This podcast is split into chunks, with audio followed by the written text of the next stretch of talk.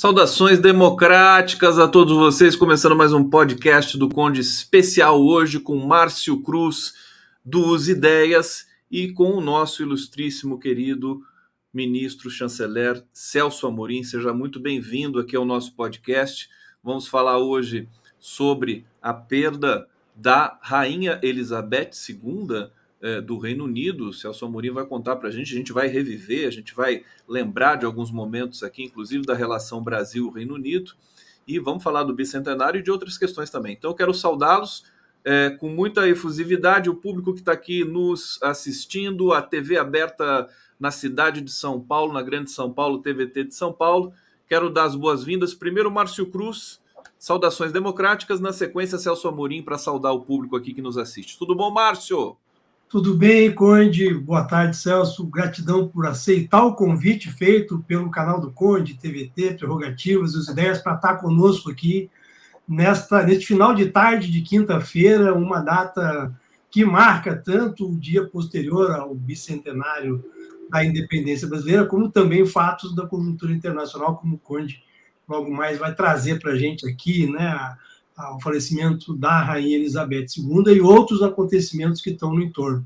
Agradecer ao Conde, ao Prerrogativas né, e à TVT por essa parceria, Celso. Nós realizamos uma, duas vezes por mês, algumas, alguns meses, três vezes, diálogos com o Conde sobre pensamento estratégico em tempos de crise. São essas quintas-feiras, assim. Então, o convite a você foi nesse contexto. Agradecer muito o seu aceite e aos espectadores que estão nos escutando, nos assistindo, nos escutando e participando deste canal que tem uma presença importante na democracia brasileira. Querido Márcio Cruz, muito obrigado pelas palavras. Ministro, tudo bom? Tudo bem. De, é, quero agradecer o convite, naturalmente, participar dessa, desse debate, desse diálogo muito interessante. Deixa eu fazer uma observação que eu não posso deixar de fazer, que na cartela meu nome saiu errado. Saiu Celson porque as pessoas, eu me lembro logo que eu cheguei em Brasília, eu dizia para as pessoas, quando eu não escrevia o nome direito, é Celson sem o N, né? porque eu me orgulho um pouco da origem latina do meu nome, que é Celsius. Não tem nada a ver com Nelson, que é de origem justamente é, anglófona. Tudo bem, todo respeito, mas é, é, totalmente diferente a origem do nome. Mas, enfim, é um prazer aqui estar com vocês e um dia importante. Vamos comentar aí sobre vários aspectos, né? Vamos, eu fico esperando as perguntas.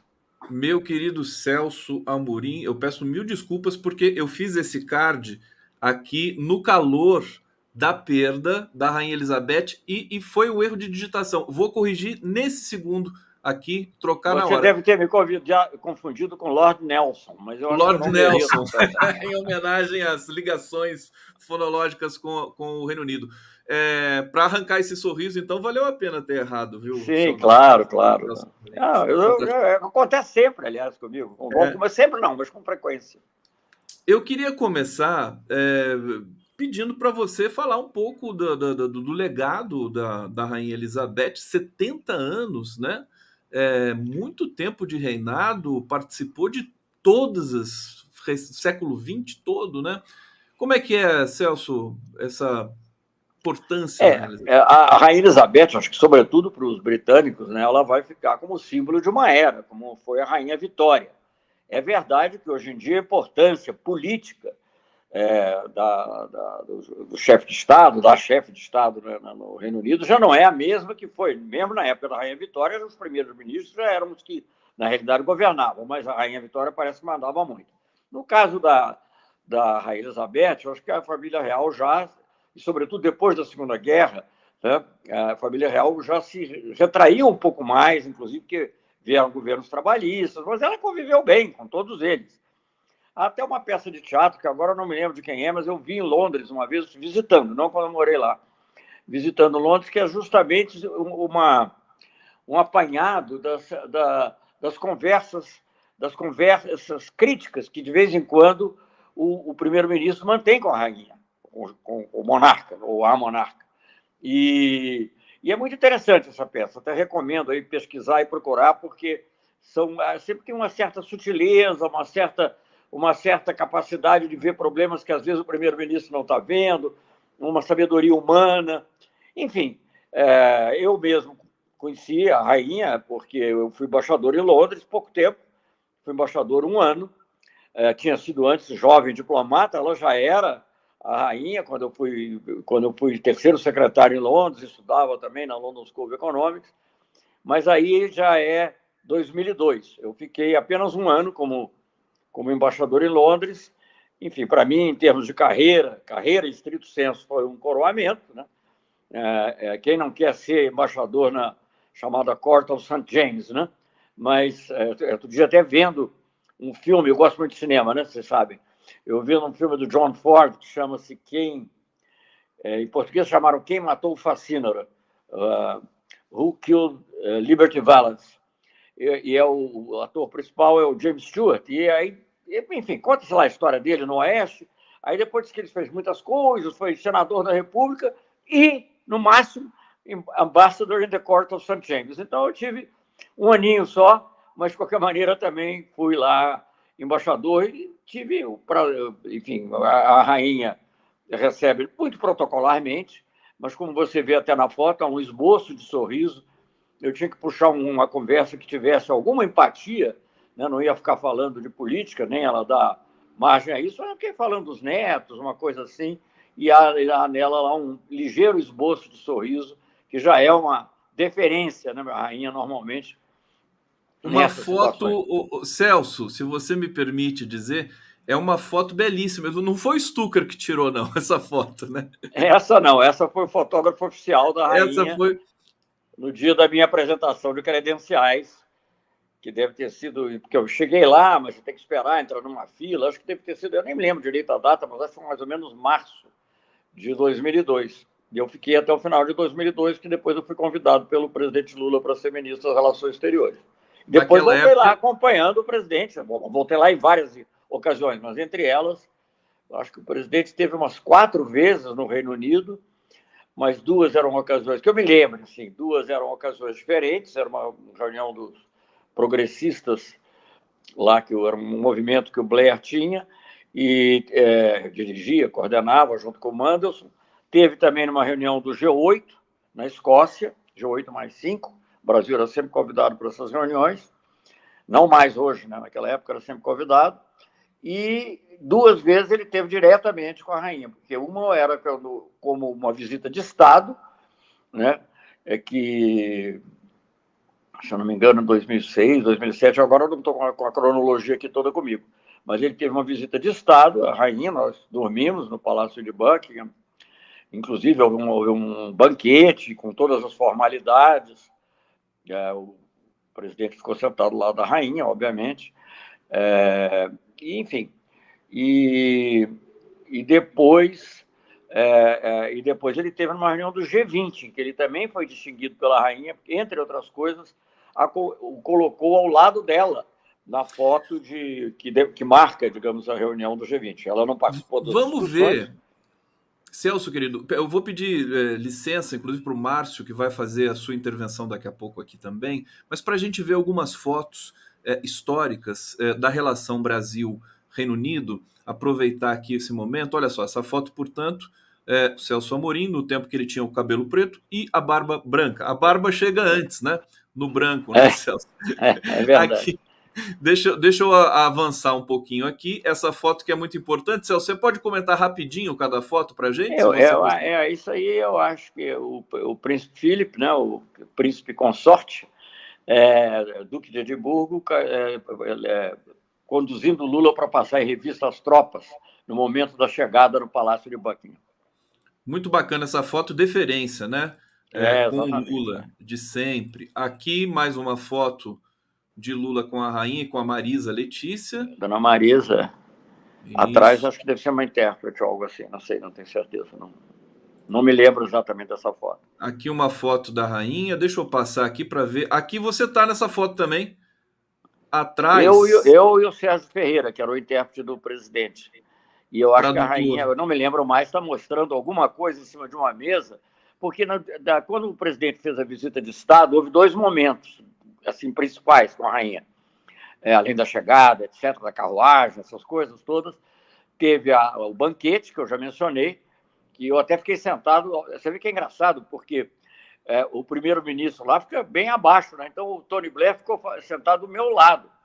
e não do lado do presidente. Então, foi, até para mim foi interessante, porque eu fiquei conversando com o Tony Blair, que era uma conversa.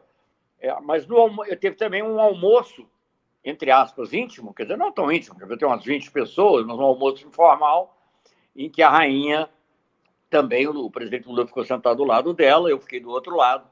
E, e, é, é, e, eles fazem tudo muito protocolarmente. Né? Eu me lembro que ela, no almoço, não sei, deve ter demorado uma hora, sei lá, então ela ficou, sei lá, os primeiros 45 minutos só voltada, volta, só voltada para o presidente Lula. Nos últimos 15 ela virou um pouquinho para mim, para dar aquela.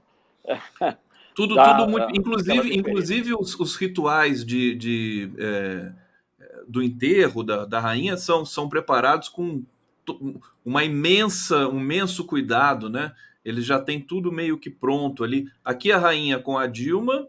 Você estava nessa oportunidade? Celso? Olha, eu, eu imagino que essa daí, eu não sei se houve outra ocasião, mas eu imagino que pode ter sido a reunião do G20, que talvez a Dilma tenha ido com o chefe da Casa Civil. Não me lembro, não me recordo. Confesso que não. Aqui é a foto do G20, né? Da, da, da Certamente, porque aí está o Gordon Brown do lado, do lado direito. Eu não sei quem está falando com o presidente, não identifico. Mais uma... Porque o que aconteceu aí, o que frequentemente acontece, que na hora que o G20 se reuniu com a rainha, os ministros se reuniram num outro lugar. Eu estava reunido é, com o ministro britânico, que era o David Miliband, e alguns poucos ministros, não eram todos do G20, não entre eles Brasil, né? eu estava lá, e a Hillary Clinton. É, eu acho que era o começo também da Hillary Clinton, quer dizer, não comecinho, comecinho, mas era mais ou menos no período inicial da Hillary Clinton como secretária de Estado. Celso Almarim, que sabe tudo das relações internacionais, foi considerado o melhor chanceler do mundo por uma revista é, estadunidense que é a Foreign Policy, né? Celso Amorim. Bacana é, aqui. Deixa, deixa eu esclarecer isso, porque eu também não gosto de exagerar, né? Foi um editor da revista que escreveu, eu não o conhecia, esse método. Aliás, depois eu passei a conhecer, porque achei que o sujeito era um cara muito inteligente e muito perspicaz, mas eu não conhecia antes. Ele deu, ele provavelmente já vinha seguindo minha trajetória, a trajetória do Brasil, Celso, mas em particular.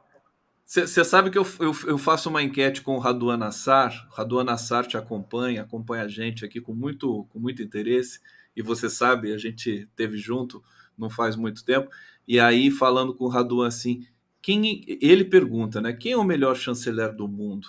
É, uns tempos atrás ele estava falando entre o Lavrov e você. Aí ele falava assim: não, mas o Celso é melhor que o Lavrov. a história de Almanac. Oh, que honra, que honra. E o Raduan Nassar é uma pessoa que se interessa muito, não só o grandíssimo escritor, obviamente, Prêmio Camões, enfim, Lavoura Arcaica, que revolucionou a literatura brasileira, escrevendo relativamente pouco, mas revolucionou.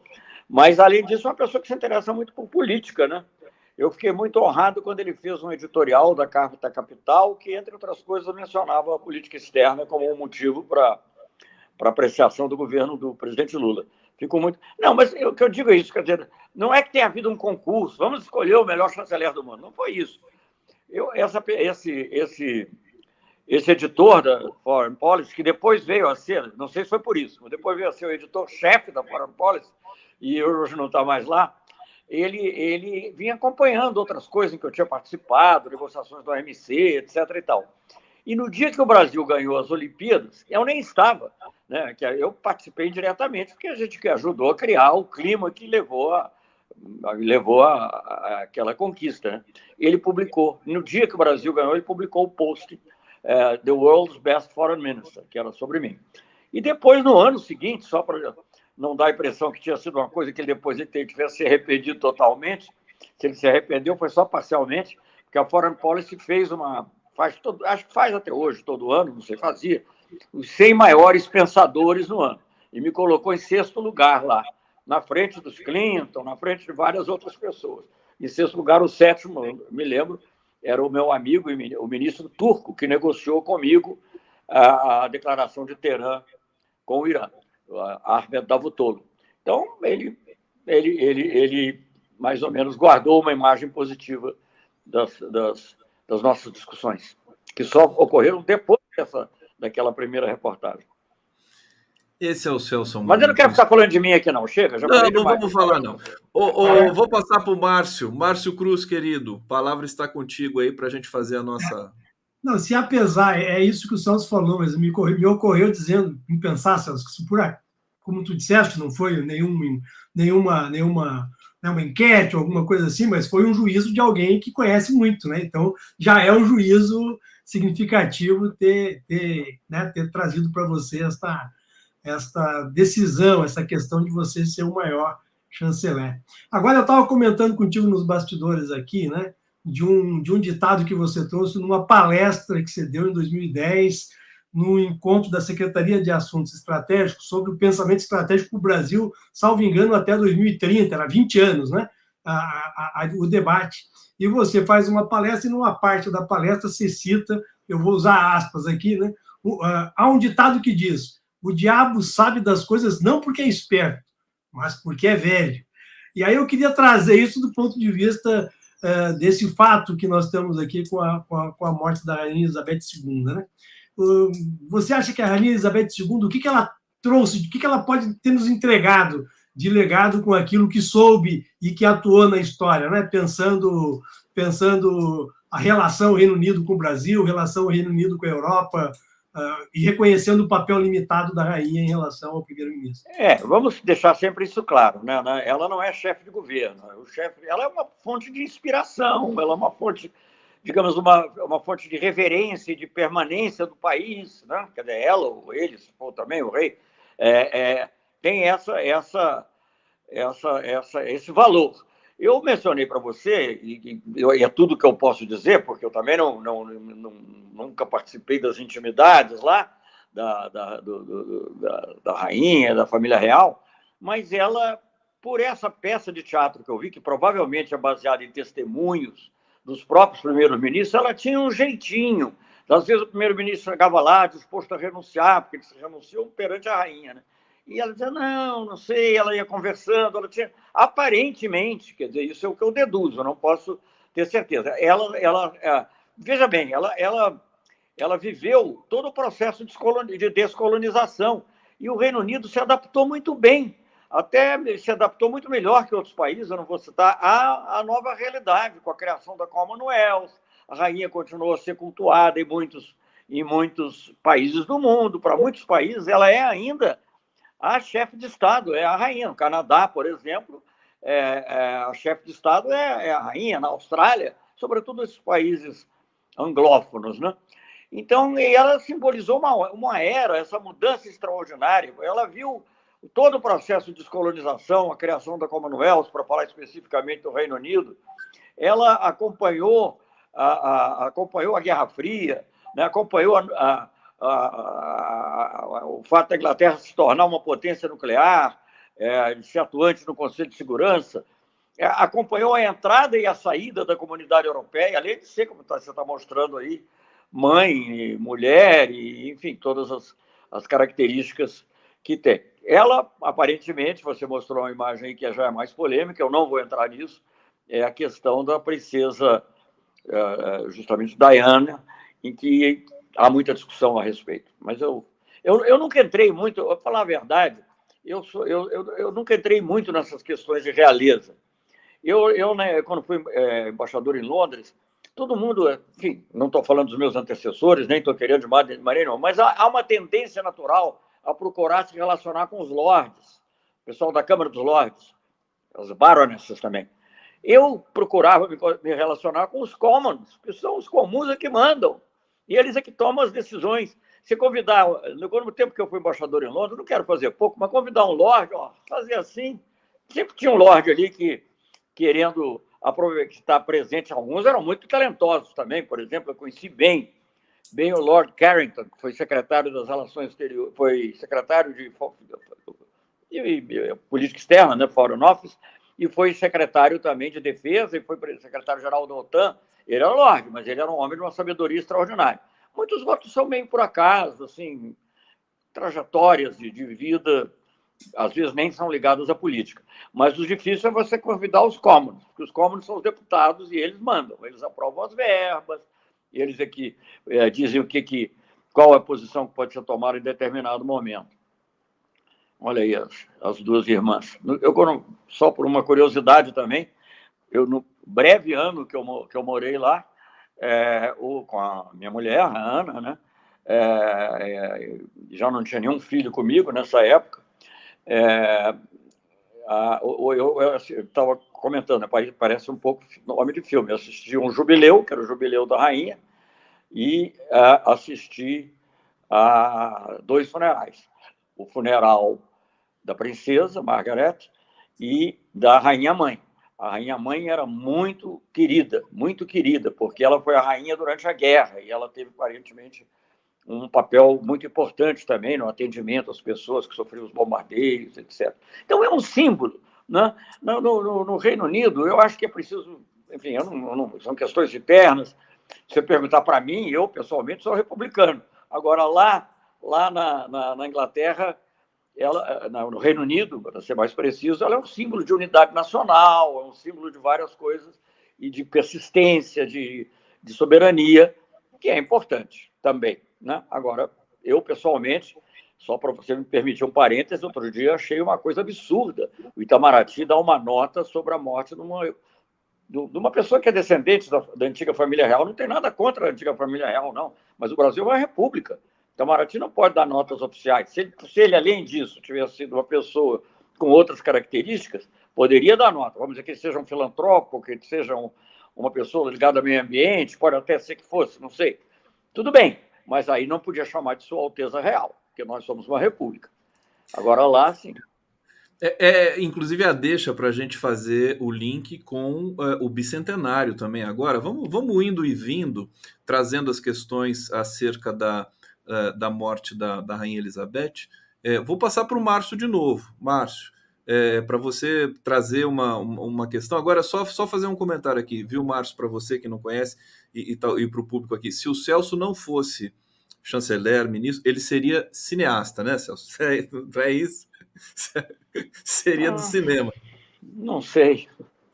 Ah, mas é, eu acho que a minha decisão, olha, só para. Vamos entrar aqui, já, eu falei que não queria ficar falando só de mim, mas já que você está perguntando, a minha decisão, quando eu deixei o cinema, não era tanto de ser diplomata, era mais de sair do cinema, porque eu não estava me achando preparado, eu era muito jovem, eu tinha 19 anos quando me ofereceram para dirigir um filme, eu achei que aquilo era, era, era muita areia para o meu caminhãozinho, então resolvi fazer um concurso público, e eu gostava de política externa.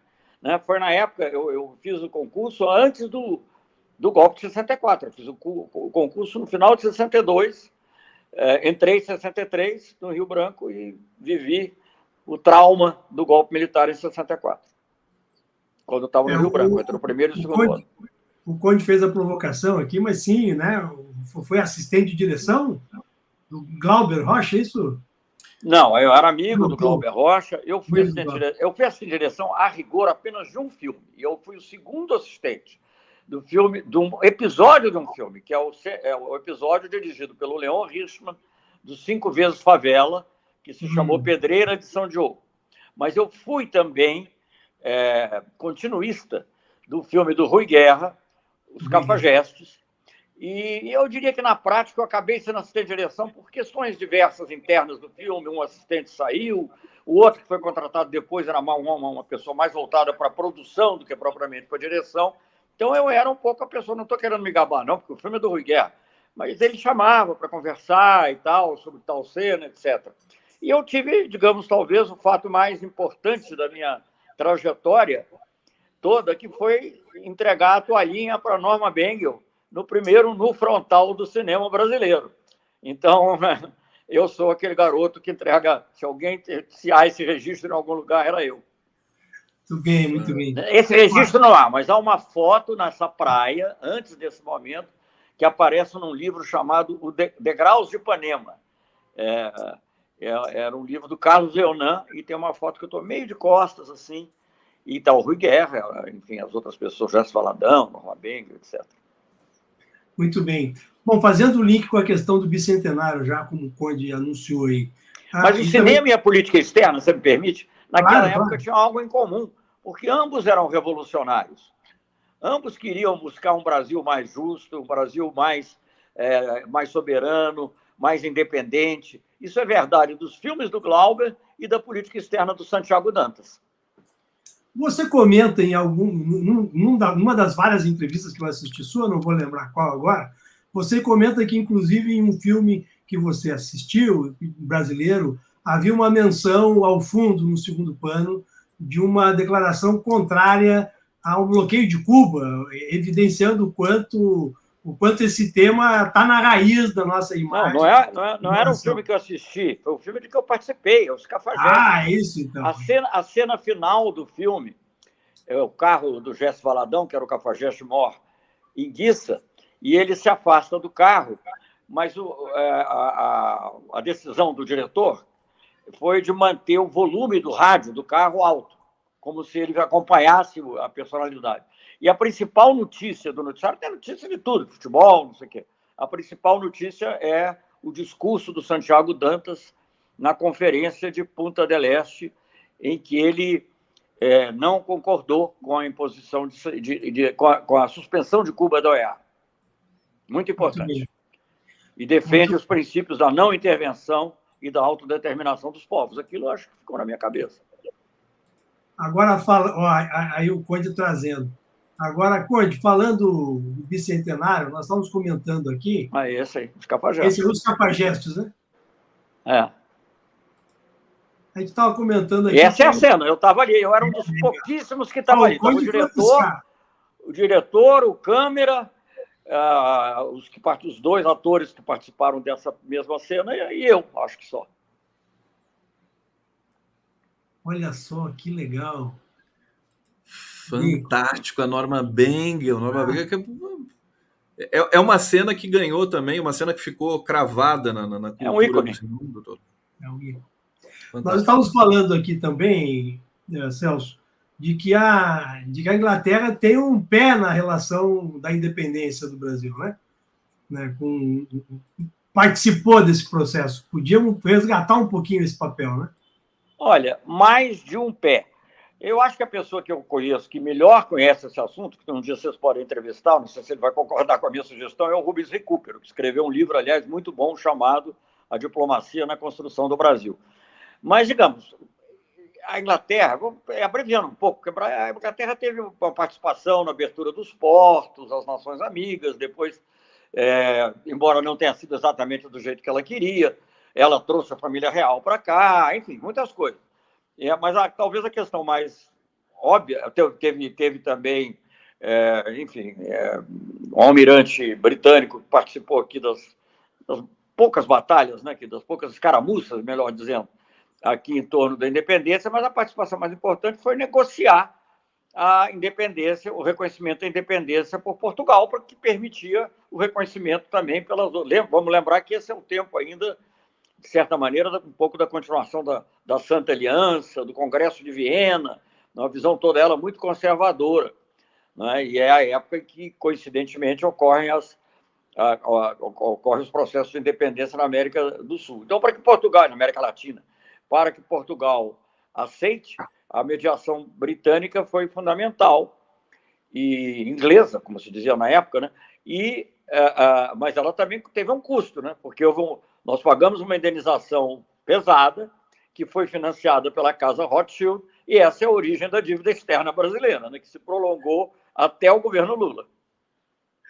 A primeira parte da nossa dívida externa começou ali há começou 200 ali. anos atrás, Conde com o pagamento da indenização financiado pela Casa Rothschild. É.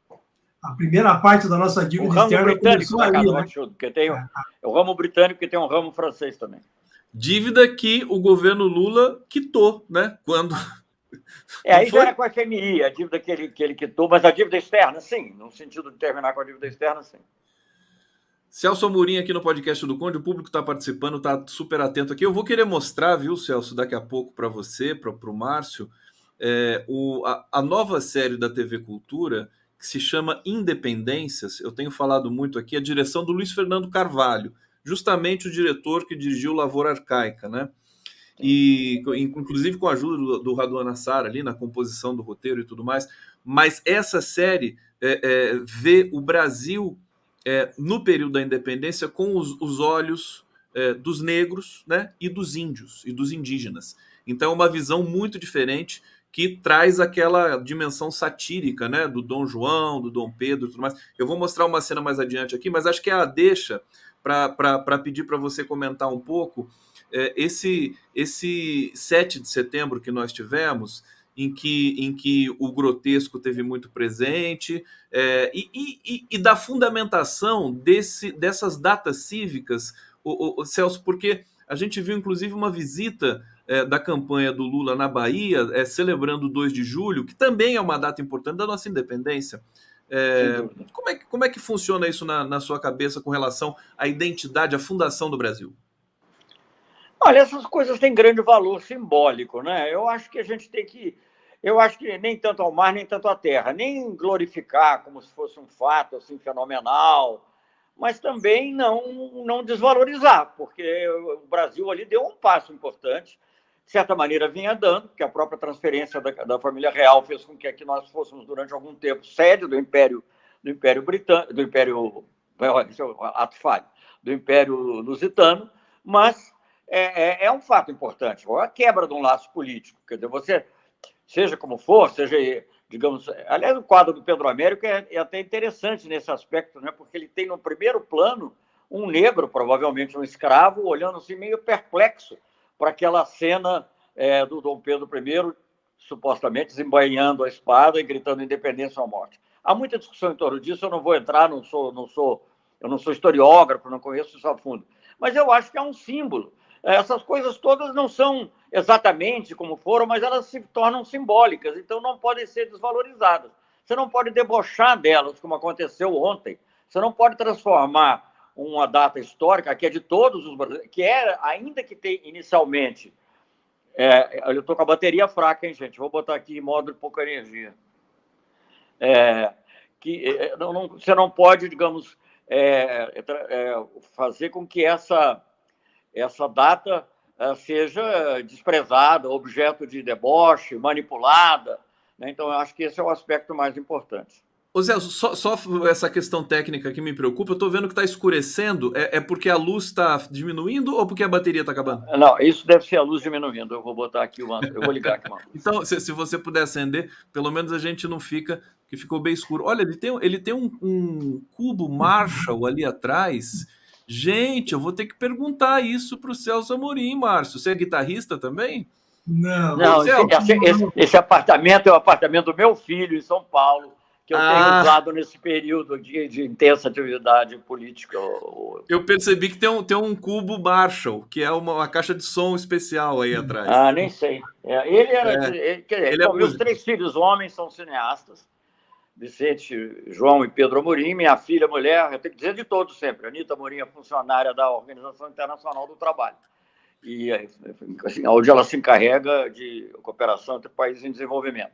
Então, é, um dos filhos, que é o mais novo, que é o, do, é o que, que, na verdade é o apartamento da, da mulher dele, mas enfim, é alugado pela mulher dele, mas é o, é o, é o apartamento que eu estou ocupando. Ele, ele foi uma espécie de disc jockey, acho que ele era um disc jockey também no Rio de Janeiro, fez muito sucesso, mas hoje em dia se dedica mais ao cinema.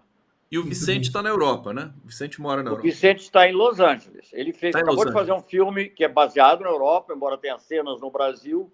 Ele fez um filme, é, chama, acho que é uma série, chamado Santo, que é passado, é uma produção espanhola.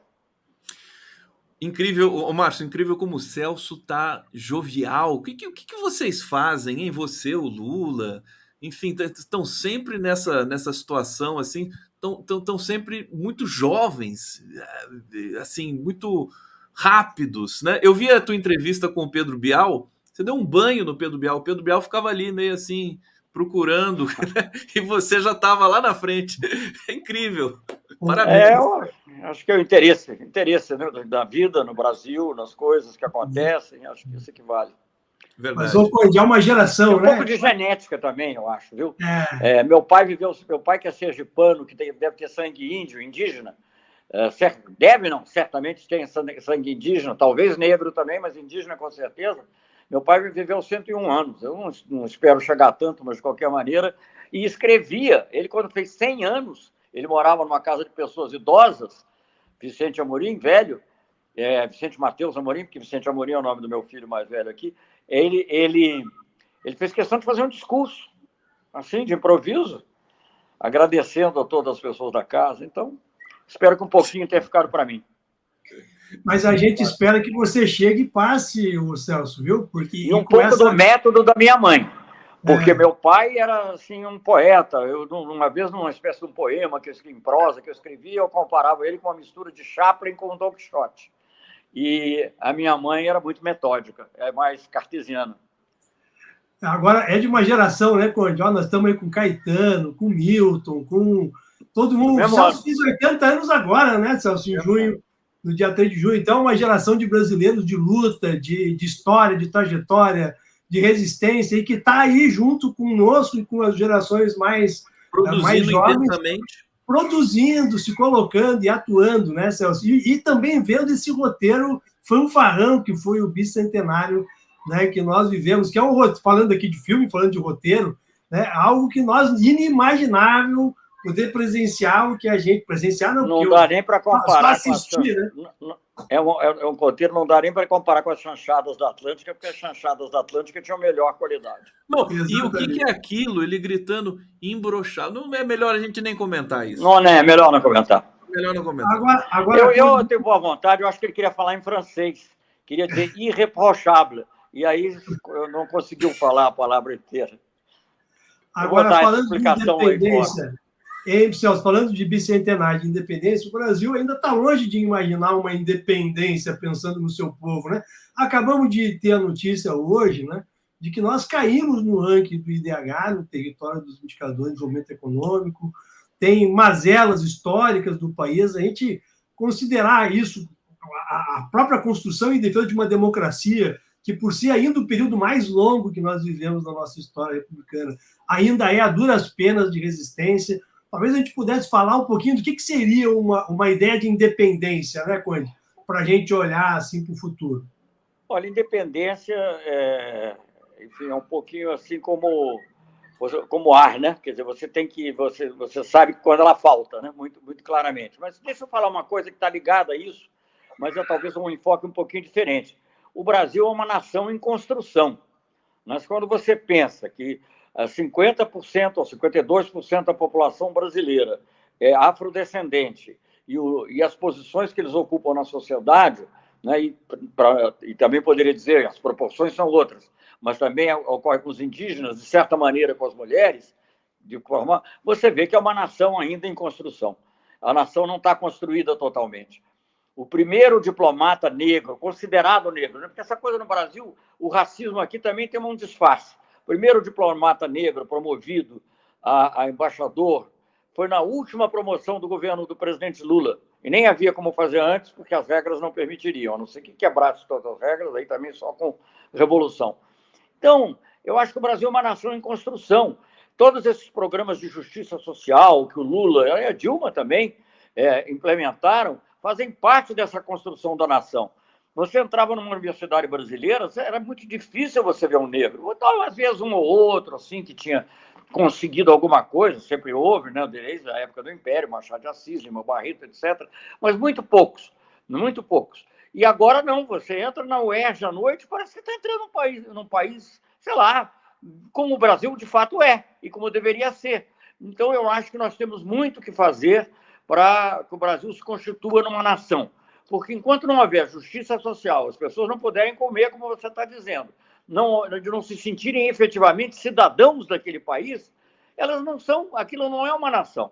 Tem uma frase ótima, aliás, do que eu cito sempre do, do Paulo Freire, que, aliás, sobre os Estados Unidos, que ele estava visitando lá um lugar de pessoas mais pobres, lá na, em São Francisco, creio, e, e, e, ele encontrou uma mulher muito pobre num lugar, uma espécie de instituição de caridade ligada a alguma organização religiosa.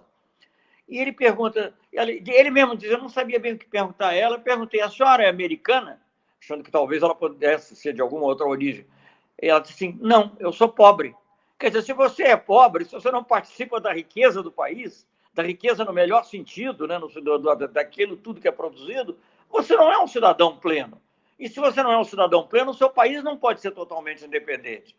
Então, isso aí são coisas, digamos, por isso que eu queria dizer, não se pode desprezar o valor da quebra daquele laços fora soldado, né, que de alguma maneira é, nos deixou é, politicamente separados de Portugal, mas não se pode deixar também de pensar no esforço, muitas vezes frustrado, de industrializar o país, de dar maior independência econômica ao país e de dar maior, melhores condições de vida ao nosso povo.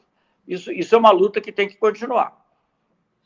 Celso Amorim aqui no podcast do Conde Especial, estamos ao vivo aqui, agradecendo aqui a audiência, super audiência, vem o Celso Amorim. Celso Amorim é audiência garantida, né? Todo mundo quer ver, quer ouvir. O pessoal está dizendo aqui, imaginem o chanceler que nós tínhamos, né, naquele período.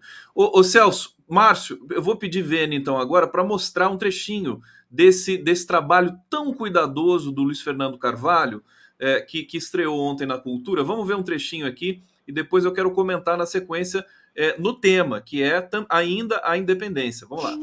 Todos os índios mutcudos e todas as outras raças de índios. Oreiro,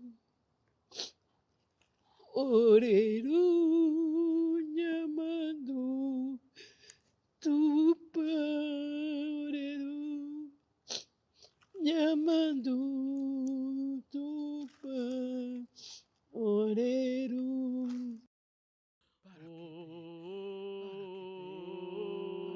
Ijacanguera e coixe na nahurka de narekoma tu palbe heredichaca mexe.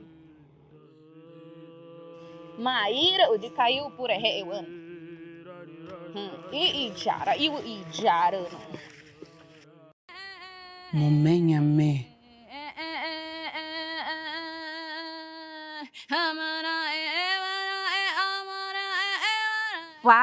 Picatu, reanamo, pemoapiti, reuimo. Pepirumao, urei, urei, mana, né? Um brinde ao muitíssimo amigo da Casa Real de Bragança, Elias, o Toco. Hum, a honra é toda minha vos servir, Alteza. Minha casa, vossa casa.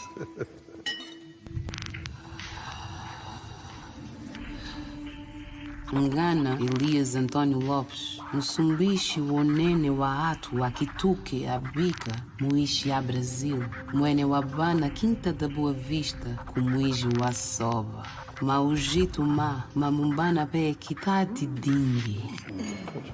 O tráfico negreiro, Rio Janeiro. Aqui eles falando em Kibundo, Kibundo, que é a língua do, do tronco banto africana. Teve a consultoria do Tigana Santana, que é um é um brasileiro fantástico, músico, que estuda as línguas africanas. E a gente percebe, e, e a concepção, Celso, queria que você comentasse, mas é assim, é trazer também o grotesco daquela época, né, de traficantes de escravos, é, de, de figuras que, que, que eram da, da, enfim, da realeza, da, do, do, comando do, do, país, os brancos europeus. Me, me escuta, Celso? Eu estou escutando, eu estou com um pouco de medo que a bateria acabe, porque deu aquela hora que a bateria estava fraca, mas enfim. Estava fraca? Você consegue ver quanto que tem de bateria? Eu não sei fazer isso. Eu, vai, vai durar. mas eu teria que, a, gente é pé quente, parar. viu, Celso? Hã? A gente é pé quente. Vai tá durar. bom, vamos lá, vamos ver. De qualquer maneira, se terminar, o essencial aqui eu já disse, mas vamos lá. Qual é a pergunta? Tem 10% de carga a bateria. 10%. Tá sem som, Conde. Tá sem som, Conde. Ela vai aguentar mais um pouquinho. Acho que ela aguenta. Nós temos aqui 10, 10... minutos. 10 Bom, minutos lá. de programa. V vamos torcer, tá vamos torcer. Se cair, Celso, já deixa o seu abraço aqui para todos nós. Mas Não, assim, abraço eu, queria... eu acho que o mais importante que eu queria dizer sobre essa questão da independência, da formação da nação, foi dito. Eu gostei muito desse trecho de filme. Espero poder ver ali inteiro, porque parece muito bonito, além de, além de apropriado. Vamos até fazer um bloco final, eh, Márcio, para não correr o risco do Celso cair antes da gente. Eu posso terminar um pouquinho antes. Passo para o Celso e depois passo para o Márcio e Celso fecha. Márcio, querido, pode ativar o microfone aí. Deixa eu ativar para você. Você tem que ligar. Desculpa, eu fiquei tanto preocupado com o seu que depois eu desliguei meu. É, eu acho que esta nossa live hoje aqui ela foi muito importante, né? Pelo momento, pelas circunstâncias. É, pelo que trouxe para a gente de história, né? E, de, de, e, pela oportunidade de estar aqui com o Celso, que sempre, sempre é muito bom vê-lo, assisti-lo em outros lugares e poder estar aqui com ele. Eu queria aproveitar, Celso, para também, assim, na tua fala final, né? se tu puder comentar um pouco como está o isolamento, né? no ato do 7 de setembro de nós ter ausências importantes, significativas, né? nos atos oficiais do 7 de setembro, como presidente da Câmara, do Senado e outras, né? Se você pudesse comentar, já que a gente está falando de simbologia, né? O que, que isso traz de simbólico para este momento e que, o que, que aponta como possibilidades. E agradecer muito, Conde, sempre a nossa parceria aqui neste momento e nessa oportunidade, já com todo mundo que está nos assistindo. Tenho recebido aqui algumas mensagens em off também, está todo mundo adorando. Obrigado, Conde, obrigado, Celso. Celso, está contigo. Pode, pode retomar. Não, eu queria só dizer o seguinte: esse 7 de setembro é uma tristeza sem limites. Né? O 7 de setembro é um ano é uma, uma, uma, data simbólica, uma data de união. Aliás, até eu acho que no Brasil, em geral, devia ter mais comemoração civil e cívica. Eu gostaria de ver escolas de samba. Né? Eu, eu acho que eu estaria mais para o Darcy Ribeiro, como ele gostaria de organizar um 7 de setembro. Mas tudo bem que seja parada militar, é importante, eles são guardiães das nossas fronteiras, do nosso mar, mas eles não podem, de jeito nenhum, ser contaminados dessa maneira pela política por qualquer política, muito menos por essa debochada né, e, e, e sem qualificações que nós estamos vivendo. Eu acho que é uma vergonha para o mundo. Eu fico pensando nos meus colegas diplomatas, mais jovens colegas do que eu, como eles devem estar se sentindo mundo afora. Eu até sei de um caso, não, não é nada de especial, mas que uma pessoa conhecida minha estava numa, numa fila de cumprimentos no 7 de setembro e disse que o embaixador não falava. O embaixador estava assim, quase que, digamos, cumprindo um ritual, porque, obviamente, ele devia estar sentindo aquela vergonha do que estava se passando no Brasil. Então, eu acho que isso é muito triste. Nós tivemos aqui, 7 de setembro, com presenças de líderes argentinos, de, de, bom, dessa vez teve o presidente de Portugal, mas maltratado, né? Nós tivemos até de líderes africanos, né? tivemos é, é, uma coisa assim alegre, e sempre. E agora que era o bicentenário, né? que é uma data especial, e vamos, nem tudo era assim tão fraco, né? Nós temos que lembrar que, ligado ao 7 de setembro, nós tínhamos José Bonifácio, que já era a favor da eliminação da, da escravatura. Claro que demorou ainda 60 anos, foi horrível.